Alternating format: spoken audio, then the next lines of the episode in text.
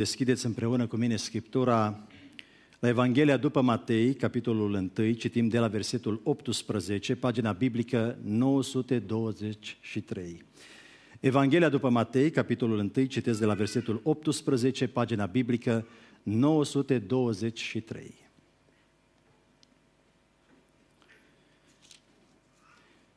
Iar nașterea lui Iisus Hristos a fost așa. Maria, mama lui, era logodită cu Iosif și, înainte ca să locuiască ei împreună, ea s-a aflat însărcinată de la Duhul Sfânt. Iosif, bărbatul ei, era un om neprihănit și nu voia să o facă de rușine înaintea lumii, de aceea și-a pus de gând să o lase pe ascuns. Dar, pe când se gândea el aceste lucruri, i s-a arătat în vis un înger al Domnului și a zis: Iosife, fiul lui David, nu te teme să-i la tine pe Maria, nevastă ta, căci ce s-a zămislit în ea este de la Duhul Sfânt. Ea va naște un fiu și vei pune numele Iisus, pentru că el va mântui pe poporul lui de păcatele sale. Toate aceste lucruri s-au întâmplat ca să se împlinească ce vestise Domnul prin prorocul care zice: Iată, fecioara va fi însărcinată, va naște un fiu și îi vor pune numele Emanuel, care tălmăcit înseamnă Dumnezeu este cu noi. Când s-a trezit Iosif din somn, a făcut cum îi poruncise îngerul Domnului și a luat-o pe nevastă sa, dar n-a cunoscut-o până ce i-a născut un fiu și el i-a pus numele Iisus. Amin. Vă rog să vă reașezați.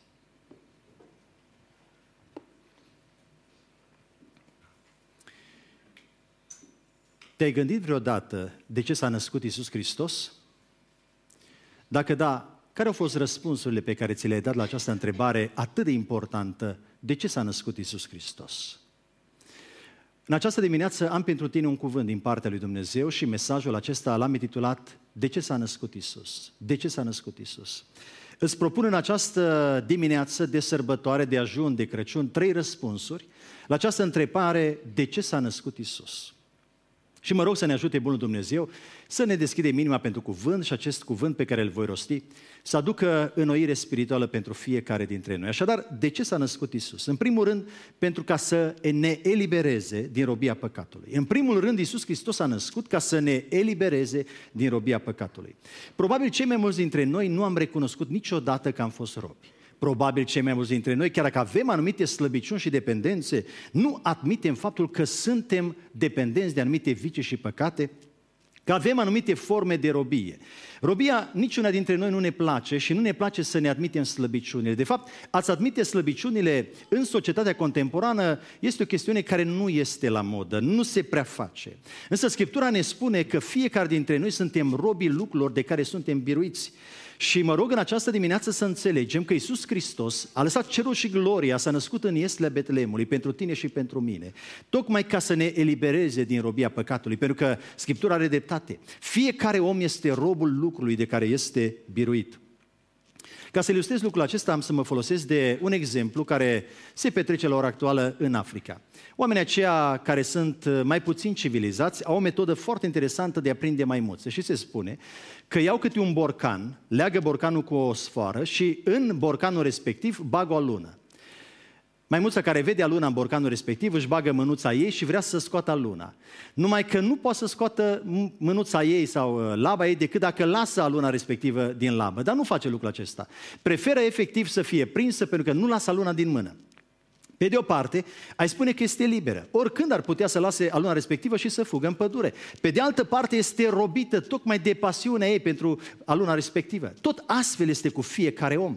Fiecare om are impresia că este liber. Este liber să facă ce vrea el. Este liber să se ducă oriunde vrea el. Este liber să se poarte cum vrea el. Dar această libertate, dacă este greșit gestionată, devine o dependență de care efectiv nu poți să scapi.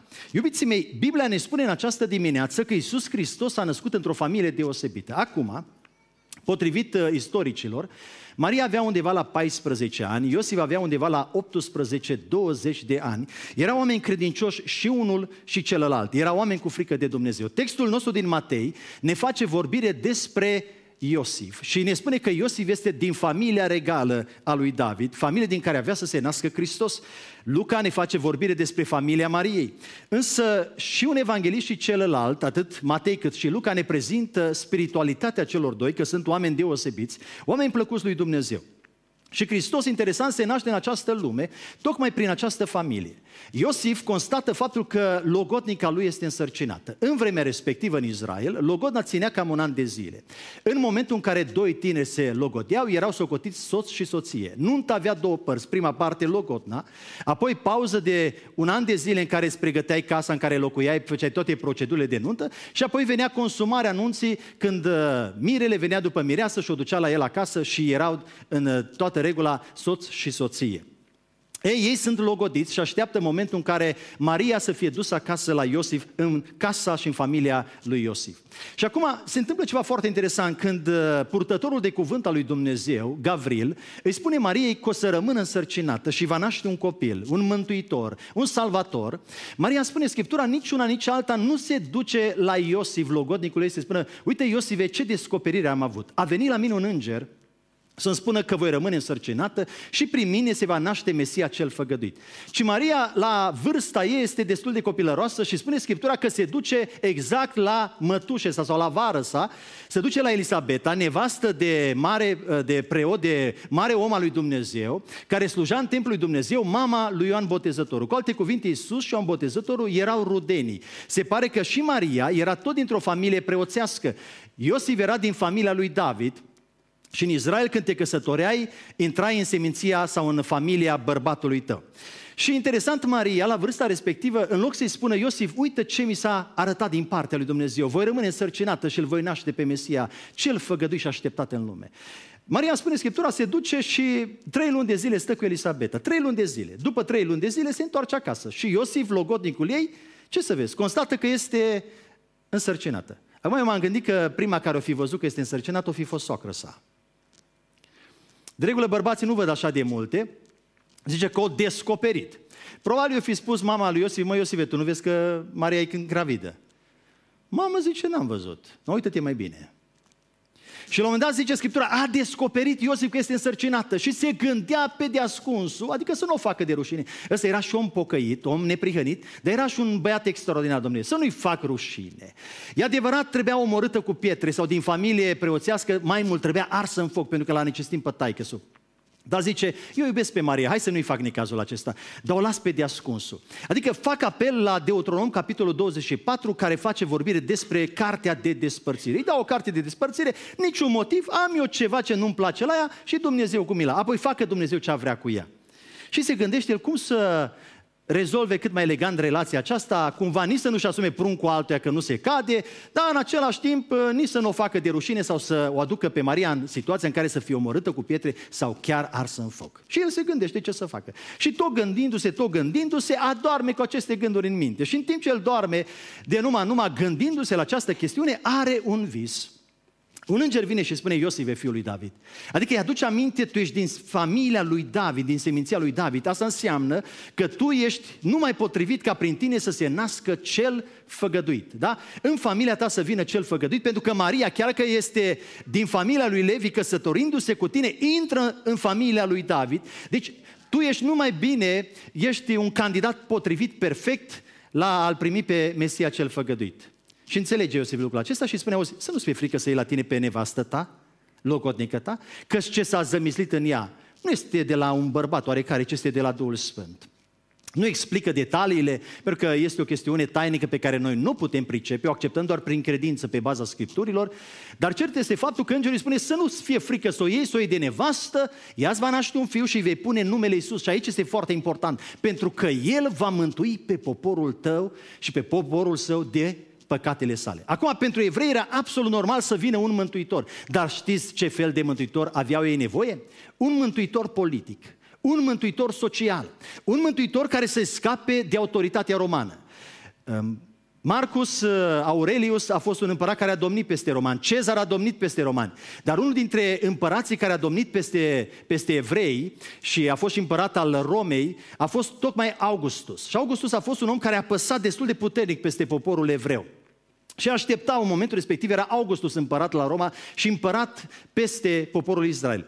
și așteptau eliberare de soldații romani. Soldații romani, când îi prindeau pe stradă, le luau mâncarea, cumpărăturile. Dacă vreunul dintre ei avea câte o povară de dus, le-o punea în spate, trebuia să-și lase ei treburile lor și să care greutățile romanilor. Era greu, biruri, taxe și mai departe, și spuneau ei, avem nevoie de un mântuitor. Un mântuitor care să ne scape de Augustus, de Cezar Augustus. Un mântuitor care să ne scape de soldații romani. Să nu-i mai vedem pe aici pe străzi, să plece în țara lor, Doamne, să plece în altă parte.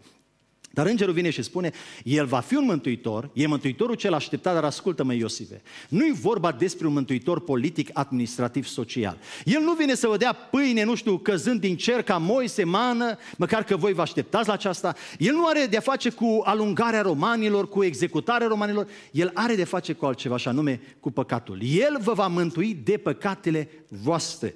Ce înseamnă a te mântui de păcatele tale? Înseamnă a-ți ierta vinovăția, să nu mai ai mustră de conștiință, să nu mai ai să-ți plătești propriile păcate că le-a plătit Hristos, dar în același timp înseamnă să nu mai trăiești sub autoritatea păcatului, să nu mai fii robul păcatului. Aseară, când a nins așa de frumos, împreună cu soția și copiii, am mers puțin să se bucure de zăpadă. Și în timp ce mergeam să ne plimbăm cu pruncii să se bucure de zăpadă, era un om mor de beat. Atât de beat era, încât nu putea să meargă decât câțiva pași, cădea, dădea cu fața de asfalt, tot tot era vânăt bietul pe față. Mergea ba într-o parte, ba în cealaltă. Și am stat și m-am gândit, domnule, dacă l-ai întrebat, e libertate să bei? El ar spune, da, sunt liber să beau, sunt liber chiar să mă îmbat. Și eu pun următoarea întrebare, ce libertate ai, măi, omule? Când te îmbeți și cazi, te faci de tot râsul? Te lovești, te umpli de sânge, te duci acasă la nevastă ta beat, alcoolic, înnebunit de alcool, și începi să ții pe ea și începi să-ți bați copiii, să-i umilești. Ce libertate este aceasta? Dar diavolul vine și ne spune, asta este libertate, dacă vrei să înșeli, să-ți înșeli soția sau soțul, că e libertate, și apoi e dependență. Diavolul vine și spune, auzi, paharul este absolut normal și nu mai vezi cum pahar aduce alt pahar și este dependență. Jocul de noroc e o altă dependență foarte puternică. Să-mi joc banii la jocuri de noroc, că o să câștig foarte mulți bani și mă simt foarte bine. N-am să uit niciodată pe un frate care îmi spunea că a plecat în Germania să-și cumpere mașină. Și frate Dan zice, când am ajuns în Germania, am trecut pe lângă un casino. Aveam la mine șaisprezece mii de euro. Și când am văzut casino, am zis, ce-ar fi să joc puțin, să-mi pot cumpăra o mașină mai specială, să-i fac o surpriză la nevastă mea când vine acasă, să nu vin cu o mașină de șaisprezece mii, să vin cu treizeci de mii. Măi, frate, zice, și m-am dus și am zis că nu bag decât cinci sute, maxim o mie de euro la jocuri. cinci sute i-am pierdut. Mi-a crescut adrenalina, zice. Am băgat o mie, i-am pierdut, am zis, mai bag o leacă, că tot câte cinci sute, o mie, zice, frate, până am pierdut tot. Și imaginează-ți, m-am dus să-mi cumpăr mașină și am venit acasă cu buzunarele goale, fără niciun leu și nici mașină cumpărată. Am găsit eu tot felul de motive să mă scuz la nevastă mea, că m-o șefui nu știu cine, dar mi-a crăpat obrazul de rușine, ce om de doi lei sunt. Dom'le, banii aceia pe care am strâns cu greu ca și familie, să ne luăm o mașină, m-am dus și i-am băgat în câteva minute, i-am pierdut pe toți la jocuri. Și știți ce îmi spunea el? Frate, dar Domnul m-a iertat, Domnul m-a eliberat, dar te rog să mă crezi, când am momente de criză economică, îmi vine din nou în minte gândul acela, ce-ar fi să mai joci odată? Tu vezi că nu-ți ajung banii, tu vezi că nu-ți ajunge salarul, ce-ar fi să mai joci? Dar nu o sumă mică. Amu, te-ai pocăit, te-ai lăsat, gata, Domnul te-a eliberat. Tu nu o să joci ca și altă dată, să joci toți banii de mașină, să rămâi acasă fără niciun leu. Nu. Dar ce-ar fi să bagi doi trei lei? Că Domnul e bun și Domnul îți dă biruință. Și frate, de multe ori mă lupt cu această ispită, să bag, să pariez. Pariază unul în stânga, în dreapta. Eu am avut această manie. Și acum, zice, îmi vine din nou în minte păcatele mele de altă dată, slăbiciunile mele de altă dată. Și în timp ce îmi spunea lucrul acesta, mi-am adus aminte de Samson. Știți care a fost slăbiciunea lui Samson? Filistencele. Până la optsprezece douăzeci de ani a avut această slăbiciune, filistencele. S-o liniștit Samson, douăzeci de ani mai târziu slăbiciunea revine pe tapet. Știți care este din nou slăbiciunea lui la patruzeci de ani? Tot filistencele. Pentru că păcatele din tinerețe, păcatele de altă dată, din nou și din nou te asaltează, din nou și din nou bat la ușa inimii tale, indiferent cine ești. Că ești bărbat, că ești femeie, că ești tânăr, că ești în vârstă. Niciunul dintre noi, până nu plecăm în veșnicie, nu suntem liberi de toate influențele Satanei. Iubiții mei, Hristos s-a născut ca să ne libereze din robia păcatului, să ne ierte păcatele, pentru că a venit să fie mântuitorul nostru care să ne ierte toate păcatele, să nu mai fim vinovați pentru păcatele trecutului nostru, să avem conștiința curată, să nu mai avem stare de vinovăție, să fim convinși, Iisus Hristos ne-a iertat.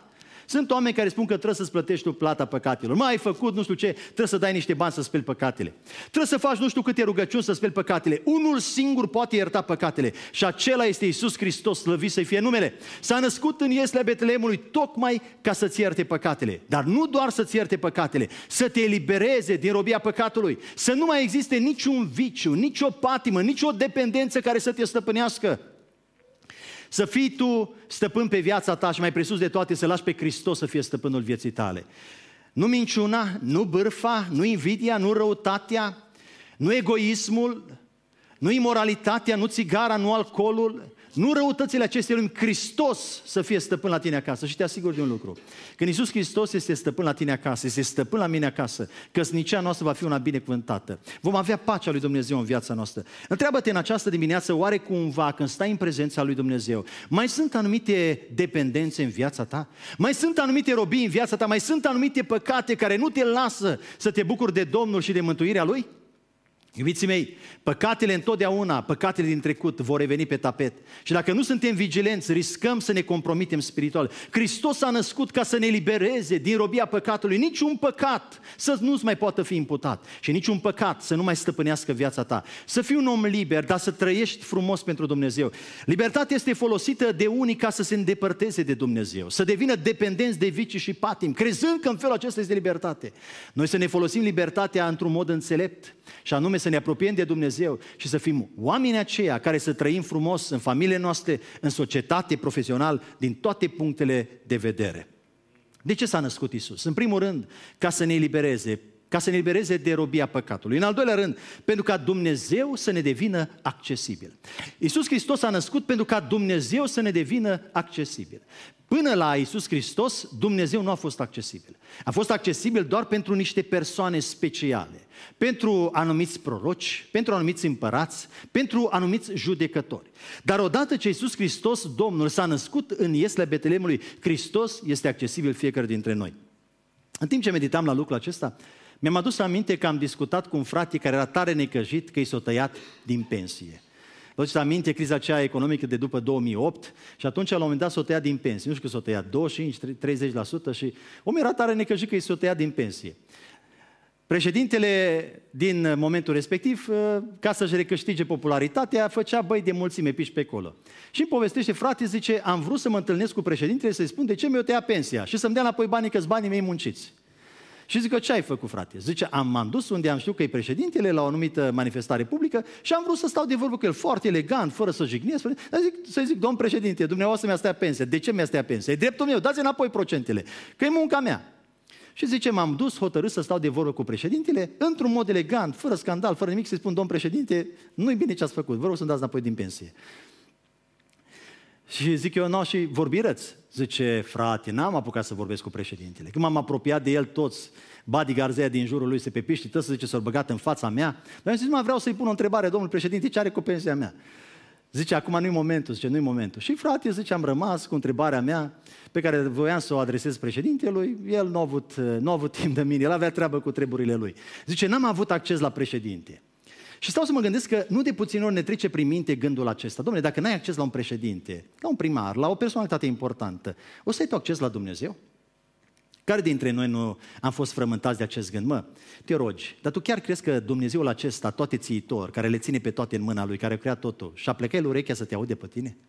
Adică hai să fim cinstiți, ăsta care, Dumnezeul ăsta care conduce universul, și universul ăsta este așa de mare, nu spun infinit, că numai Dumnezeu este infinit, dar este imens, dincolo de capacitatea noastră de a înțelege și de a percepe lucrurile. Ei, Dumnezeul acesta, când te rogi tu, în apartamentul sau în casa ta, în mașina ta, în salonul de spital, într-o situație delicată, sau nu știu, când ești în călătorie, cu avionul sau cu trenul sau știu eu, ești la plimbare, Dom'le, să-și plece urechea la tine, să te audă pe tine, adică hai să fim cinstiți, chiar ne aude Dumnezeu pe noi, adică să opri Dumnezeu din toate activitățile Lui ăsta care e așa de mare, da? Că nu te primește în audiență câteodată o mare personalitate și Dumnezeu ăsta care e veșnic și așa de important, chiar se oprește în dreptul tău și în dreptul meu? Nu te-o cerceta niciodată gândul acesta?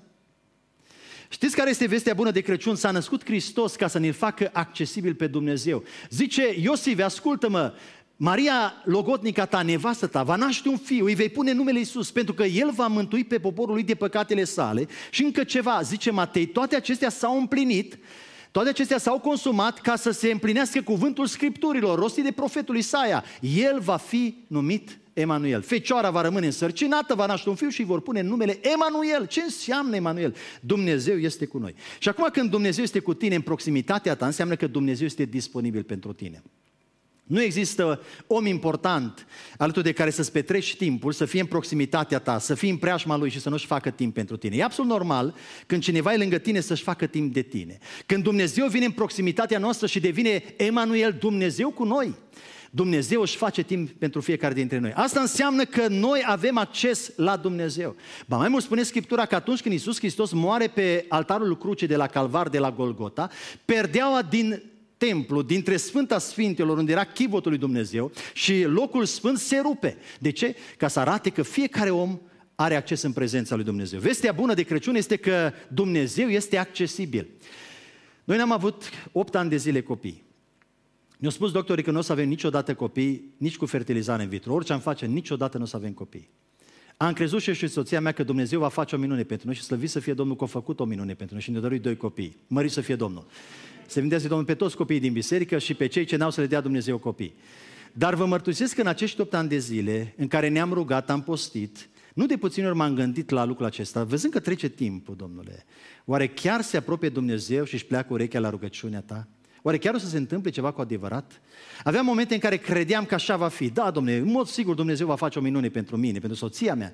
Și erau momente în care credeam că totul este în zadar. Aveam momente și trăiri din când în când în care aveam impresia că efectiv, mă rog și eu, vorba lui Tuția, să te afli în treabă.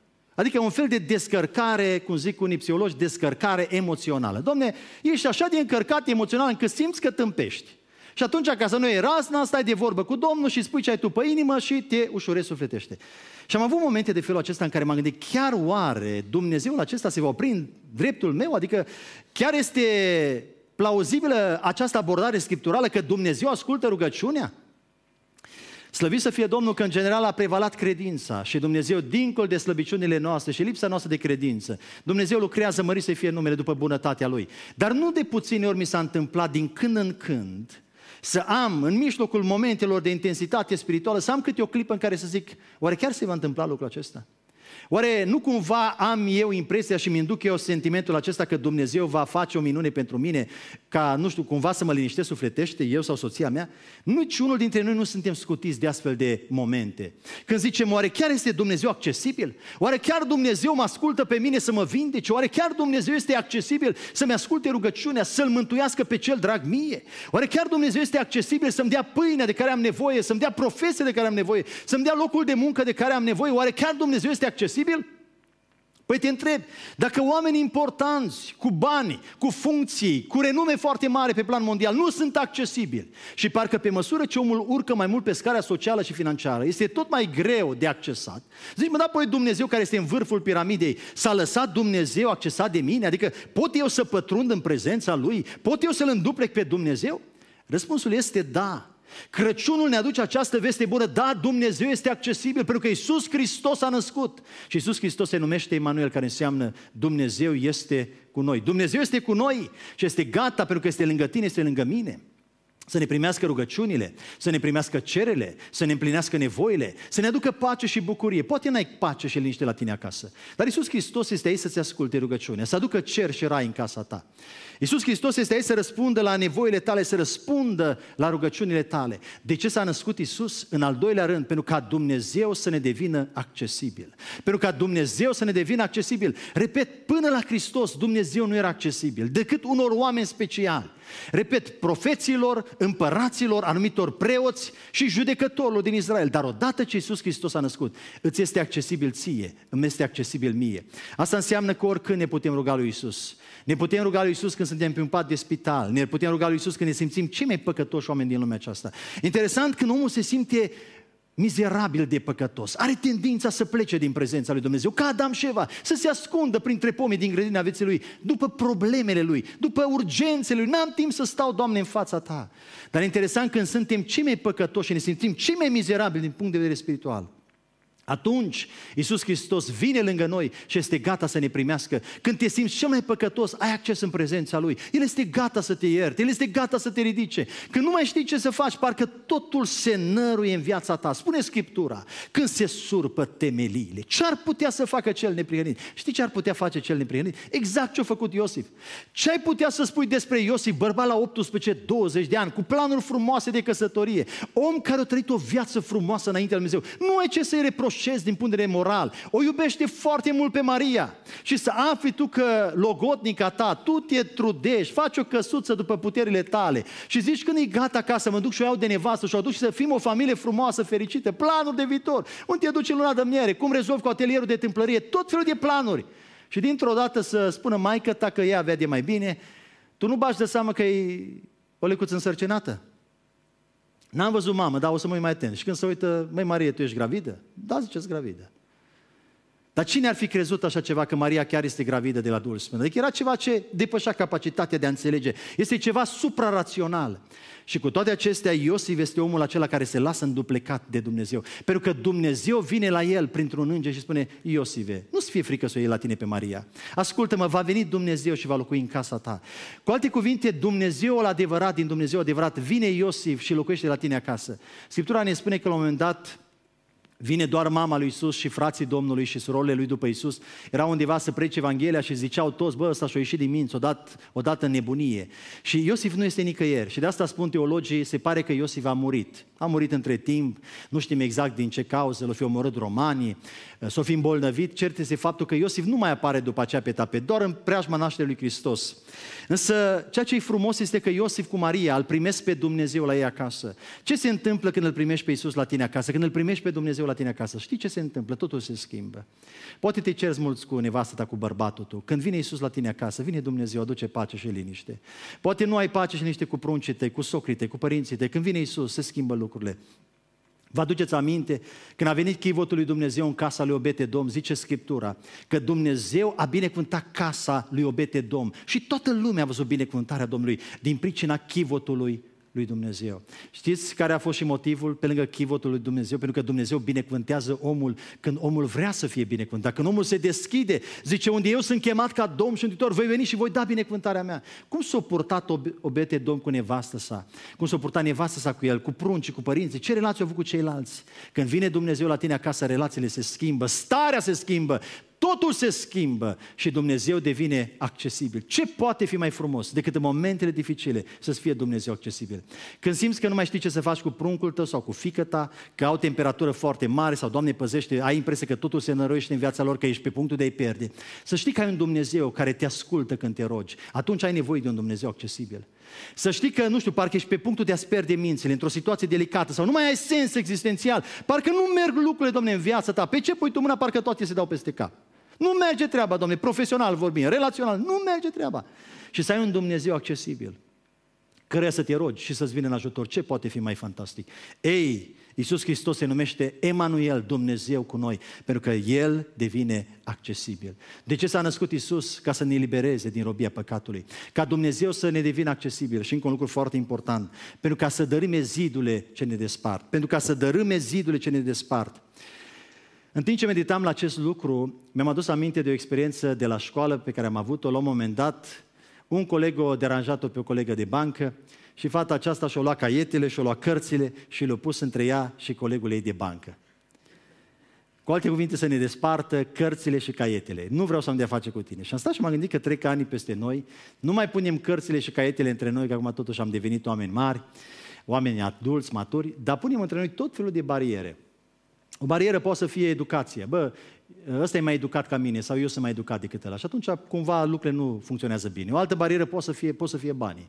Adică ăsta e prea bogat. Ce să caut eu cu oamenii bogați? Sau ăsta e prea sărac. Bă, nu mă însoțesc eu cu oameni săraci, îi privesc cu dispreț. O altă barieră poate să fie profesia. Mă, eu am o profesie extraordinară. Ce să-i bag eu în seamă pe nu știu cine? Sau să zici, auzi, eu nu știu cine în lumea asta. Ce să stau eu de vorbă cu nu știu cine care au nu știu ce funcții? Tot felul de bariere. Bariere de vârstă. Ce să vorbească un prunc tânăr cu un om în vârstă? Ce să vorbească un om în vârstă cu unul tânăr? Nenumărate bariere. O altă barieră, mă, pocăiți ca noi, oameni sfinți, oameni neprihăniți, nu mai ies așa ceva pe pământ. Noi suntem deținători adevărului. Ăștia sunt niște păcătoși din calea afară. Sau invers. Mă, eu un păcătos de numai numai păcătoasă, dar ăștia sunt toți niște sfinți de numai numai. Tot felul de bariere. Hristos a venit în lumea noastră să dea la o parte barierele ce ne despart. Textul biblic spune, numele Lui va fi Emanuel. Știți ce înseamnă Emanuel? Uitați-vă cu atenție ce înseamnă Emanuel. Nu Dumnezeu este cu mine. Ați băgat de seamă? Dumnezeu este cu noi. Exact ca Tatăl nostru. Nu întâmplător se afirmă lucrurile acestea. Dumnezeu este cu noi. Și apoi rugăciunea Tatăl nostru. Nu întâmplător. Și asta vrea să ne arate nouă că noi suntem o familie, suntem familia lui Dumnezeu. Și nu trebuie să punem între noi, nici în familiile noastre, nici în biserică, nici în societate diferite bariere. Ci să fim oamenii aceia care să dărâmăm toate zilele care ne despart. Nu pune accent pe faptul că unul are bani sau nu are bani. Toți sunt importanți în ochii lui Dumnezeu. Nu pune accent pe unul care are educație sau nu are educație. Toți sunt importanți în ochii lui Dumnezeu. Că tu îți alegi anumiți prieteni, asta e dreptul tău.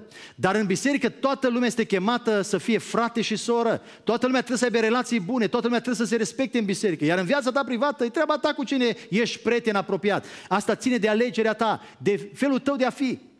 Dar în biserică toată lumea trebuie să fie în relații frumoase. Este greșit, de exemplu, dacă tu te înțelegi mai bine cu cineva, numai acolo să vorbești la adunare și pe ceilalți să nu-i bagi în seamă, nu. Când se termină adunarea și înainte de adunare, apropo, vă încurajez să veniți mai din timp la adunare. Doamne, ajută-ne la aceasta.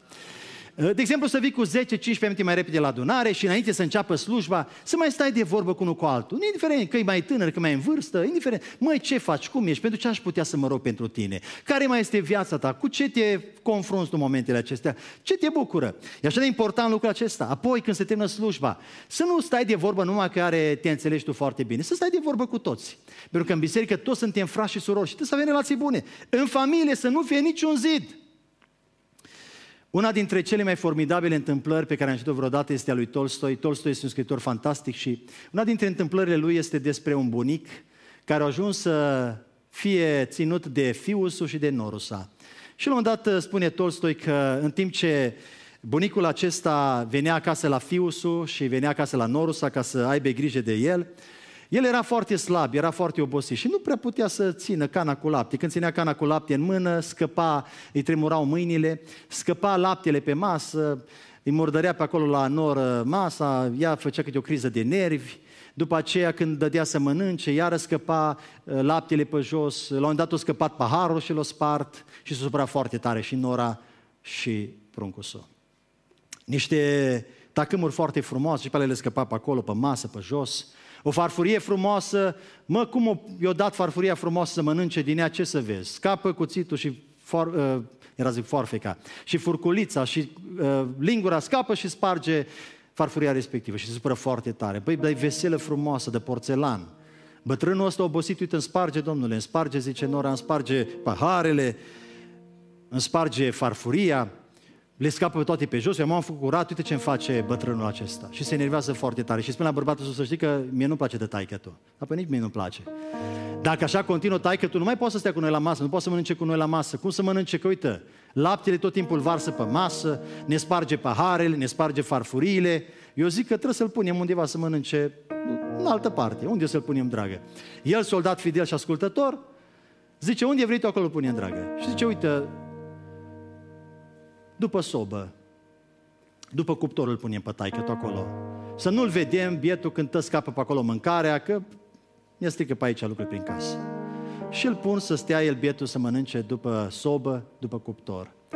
Dar la un moment dat iară scapă o farfurie și zice nora, știi ceva, dragă? Ce, dragă?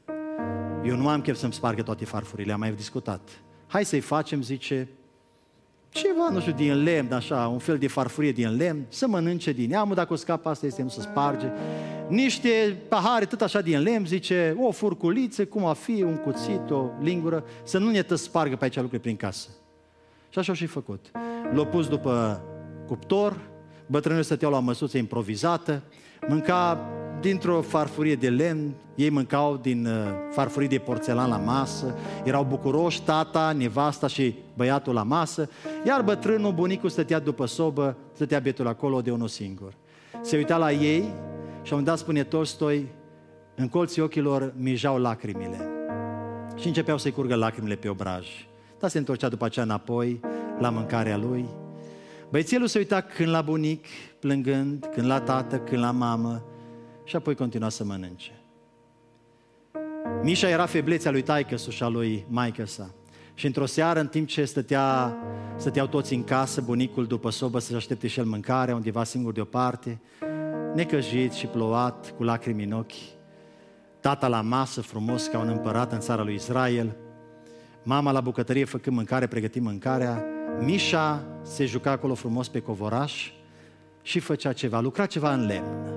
Taică-su foarte atent cu el, foarte afectiv cu feciorul lui, spune: dragul meu Mișa, ce faci tu aici?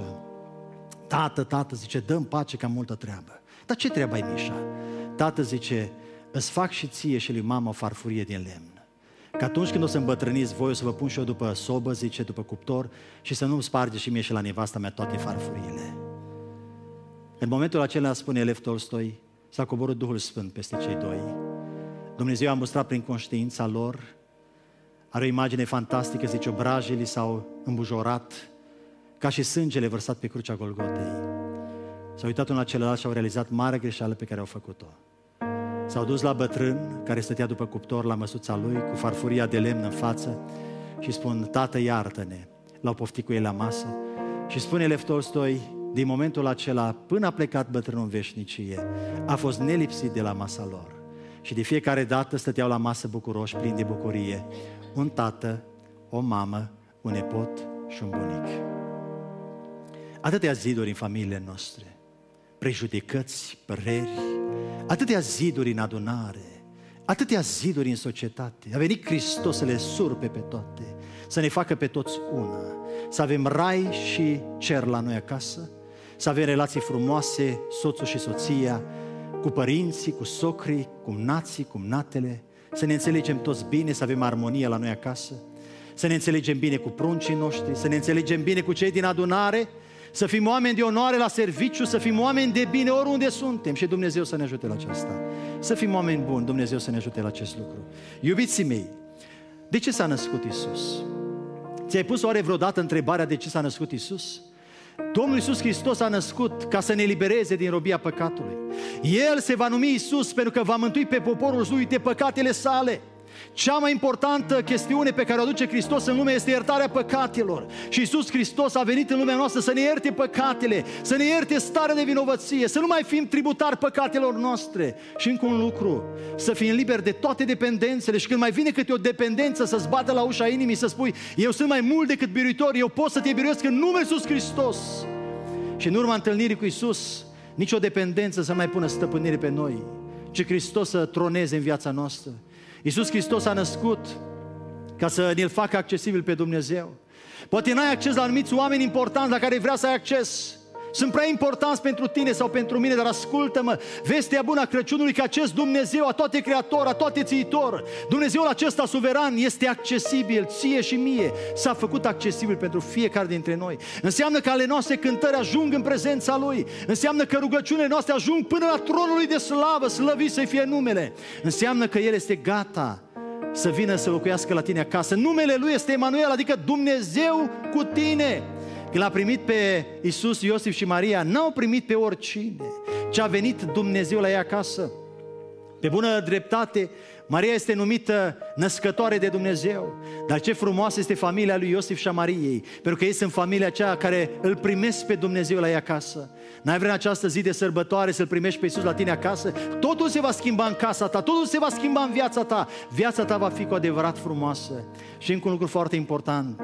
Când vine Iisus în lumea noastră, El vine ca să surpe, să dărâme zidurile ce ne despart, să avem relații frumoase în familie, relații frumoase cu toți din familiile noastre, relații frumoase la biserică, relații frumoase în societate. Hristos a venit să surpe zidurile ce ne despart.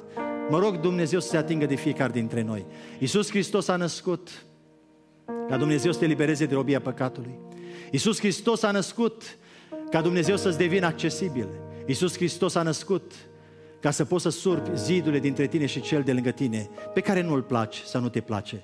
Să avem relații fantastice cu toți cei din jurul nostru. De asta s-a născut Iisus. Mă rog în această dimineață, dacă este aici cineva în a cărui inimă Iisus Hristos nu s-a născut încă, să facă din inima lui o ieslea Betleemului, să se nască Iisus Hristos ca Domn și Mântuitor în acea inimă. Dacă este cineva care s-a îndepărtat de El, fie dimineața aceasta, dimineața în care să-L facă pe Iisus Domnul și Mântuitorul Lui și să ardă din nou pentru Iisus. Dacă este vreo familie care nu are pace și liniște la ea acasă, să-L ducă pe Domnul la ea acasă și totul se va schimba. Unde vine Iisus, coboară Emanuel, Dumnezeu cu noi, și totul se schimbă. Relații frumoase, pace, bucurie. Ce poate fi mai extraordinar decât că s-a născut Dumnezeu? Să nu mai stea departe în glorie, în ceruri, ci să vină la tine, să intre în casa ta, în familia ta, mai mult, să intre și în inima ta. Spunea la un moment dat un scriitor, oamenii nu au pace, pentru că nu au pace unii cu ceilalți. Nu au pace unii cu ceilalți pentru că nu au pace în familie, spunea Solzhenitsyn. Nu au pace în familie pentru că nu au pace cu ei înșiși. Și nu au pace cu ei înșiși sau cu ele însele pentru că nu au pace cu Dumnezeu. Când au venit îngerii la păstori, le-au spus printre altele, nu vă temeți, vă aduc o veste bună, care va fi o mare bucurie și le vestește vestea păcii. Veți avea pace. Vă invit să vă ridicați în picioare și aș vrea să ne rugăm lui Dumnezeu. Și aș vrea să-i mulțumim că s-a născut pentru noi. Și mai mult să spunem, Doamne, dacă mai sunt vicii și păcate care ne robesc, te rugăm să ne eliberezi în această zi. Dacă vreuna dintre noi se pare că Tu nu ești accesibil, te rog în această zi, prin Duhul Tău cel Sfânt, cercetează-ne și convinge-ne Tu însuți, Doamne, pe fiecare dintre noi, că ești accesibil, ești cu noi, ești gata să ne primești cântarea, să ne asculți rugăciunea, să intervii în urma rugăciunii. Dacă sunt ziduri între noi, Doamne, te rugăm să le dărâm Tu și dă-ne putere, chiar în aceste clipe, chiar în aceste momente, să ne aducem aminte care sunt zidurile din viața noastră, să le identificăm și apoi să le dărâmăm. Ca relațiile dintre noi să fie frumoase, în căsnicie, în familia lărgită, în biserică, în societate, și Dumnezeu va schimba totul. Iisus Hristos a născut, El este Mântuitorul nostru, El este Dumnezeu cu noi, Emanuel. A Lui să fie toată gloria și cinstea, mărit să fie numele. Haideți să plecăm fețele și să ne rugăm.